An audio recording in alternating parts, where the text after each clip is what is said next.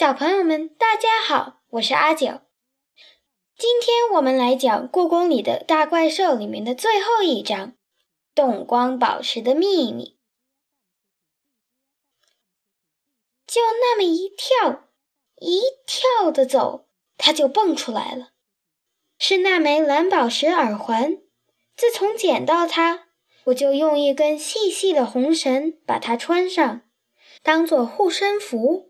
挂到了脖子上，我怕一不小心把它放到抽屉里就消失了。就是因为它，我可以听懂动物们与怪兽们的绘画。就是因为它，我碰到了越来越多不可思议的事情。宝石越来越漂亮，宛如清澈的海水，闪闪发光。什么地方的珠宝店会有这么美丽的宝石呢？把它轻轻地贴到胸前，好像就有什么魔法朝自己这边流过来似的。我正看得入迷，身后却传来一个低沉的声音：“那可是个不一般的东西。”我回头去看，就在身后的树下，一匹黑色的大马。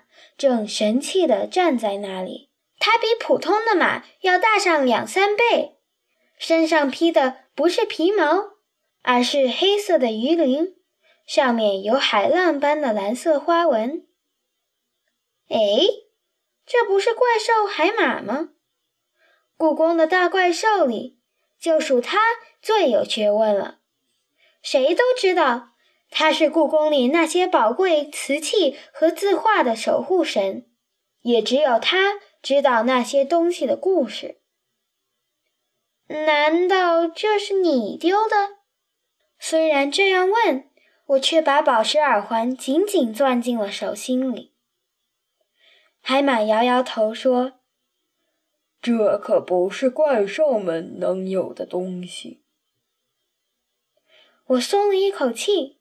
但仍然不放心地说：“那你知道这耳环是谁的吗？”“这个应该是巫师的吧？”一边说，海马一边慢悠悠地向御花园的方向走去。那上面的宝石可不是一般的宝石，那是动光宝石。在太阳光下，能散发出七种颜色的光芒。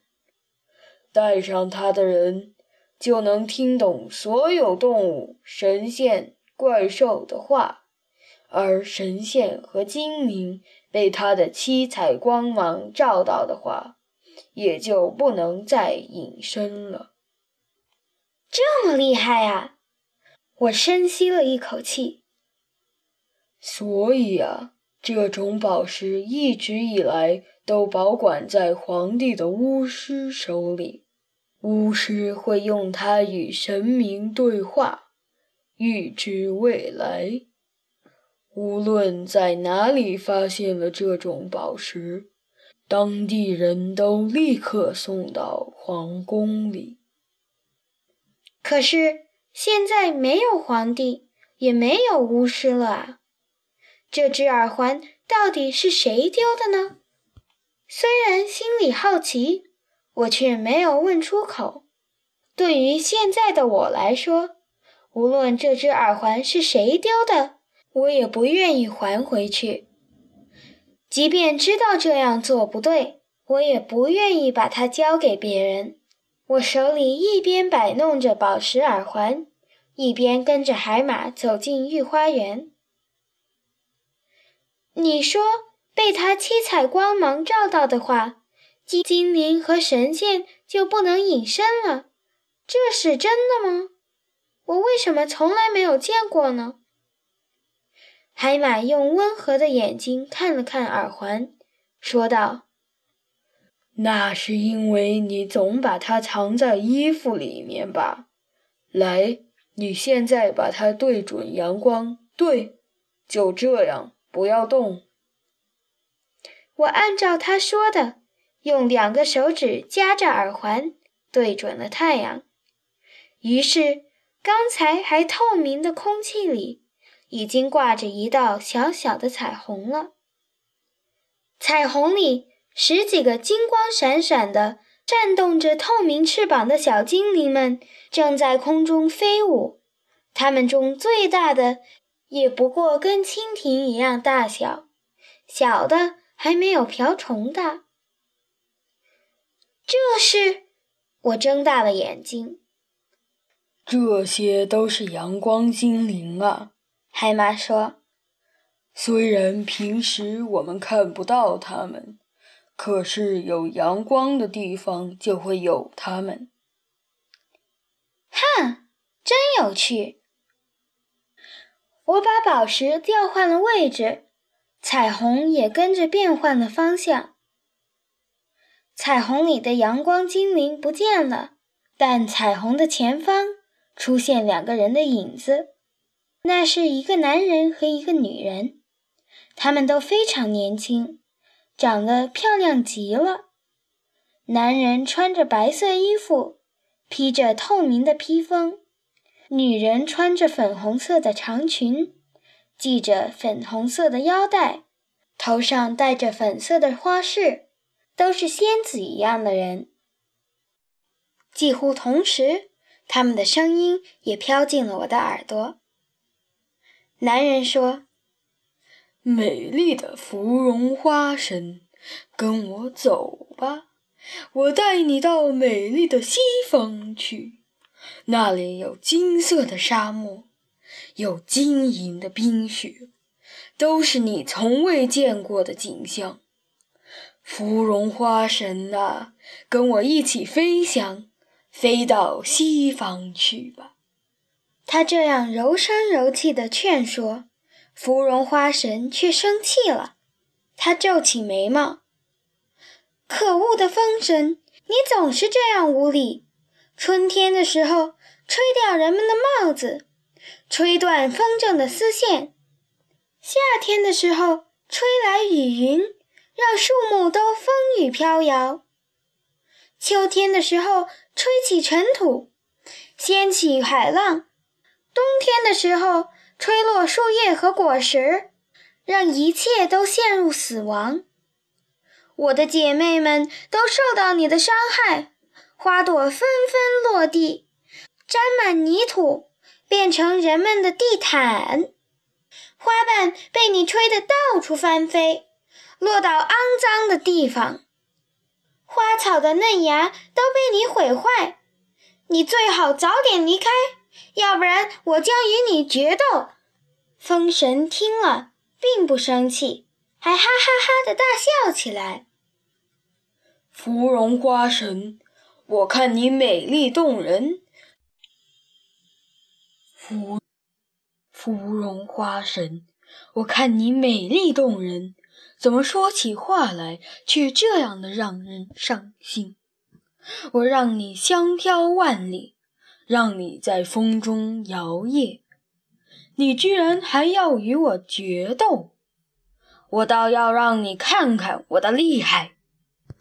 突然，彩虹中风神的身姿消失了。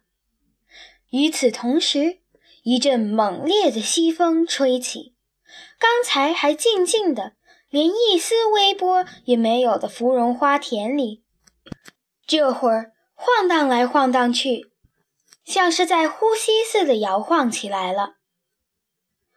风神发威了，海马在我身后小声说：“芙蓉花要遭殃了。”西风越来越大，芙蓉花的花瓣如雪般的被夹在风中，飘飘落落。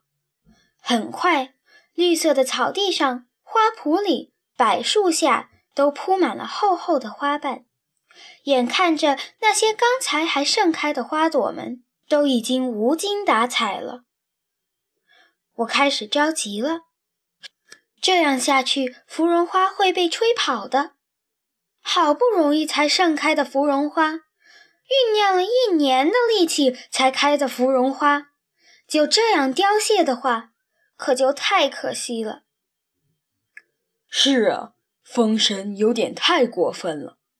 连海马也这样说。我们要想想办法啊！有什么办法呢？关上御花园的大门吗？那样风也能钻进来。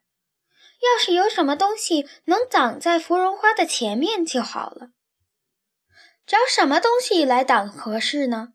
我看看身边的海马，一下就有了主意。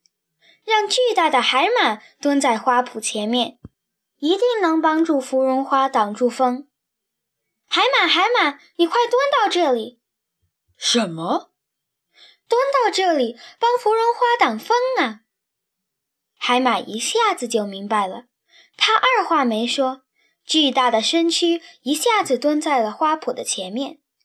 这样，无论西风刮得多么大，多么呼呼作响，花圃里的芙蓉花都一动不动了。西风又不知道刮了多久，连松树的树枝都被它折断了，风才渐渐地小了起来。看来风神也有吹累了的时候啊。又过了一阵，连微风都彻底停了，海马才从花圃前面站起来。真是谢谢你们！一个甜甜的、还带着花香的声音，突然就在耳边响起了。我转过身，看见美丽的芙蓉花神已经站在我们身后了。她的样子比刚才憔悴许多。多亏你们的帮助，否则我今天真的要被风尘吹到冰冷的西部去了。如果他明天还来呢？我还是有点替他担心。芙蓉花神摇摇头：“不会的，这阵西风已经刮到西部去了，明天起就要刮起北风来了。”我这才松了一口气。这个，请你们收下吧。不知道什么时候，芙蓉花神手里面多了两顶粉红色的帽子，这是用芙蓉花瓣做的帽子，颜色是朝霞般的颜色，没有帽檐，样式也十分简单，但却散发出好闻的香气，那是芙蓉花的气味啊！我戴上帽子。心情突然就变了，芙蓉花可爱的清香，就像流淌出来的华尔兹舞曲，让我想跳起舞来。你也戴上吧，真是顶很棒的帽子啊！我把另一顶帽子递给海马，海马想了想，还是把帽子戴上了。戴上花帽子的海马。看上去简直就像杂技团的马了。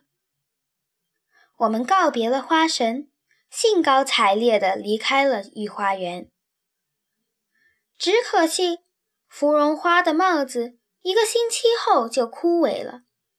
幸好，我的动光宝石耳环还挂在我的脖子上，紧紧贴在我的胸口，没有消失。好了，小朋友们，故宫里的大怪兽动光宝石的秘密就讲完了。希望大家跟我一样喜欢这个故事。你们想要听下一本故宫里的大怪兽的故事吗？告诉我好吗？下周见了。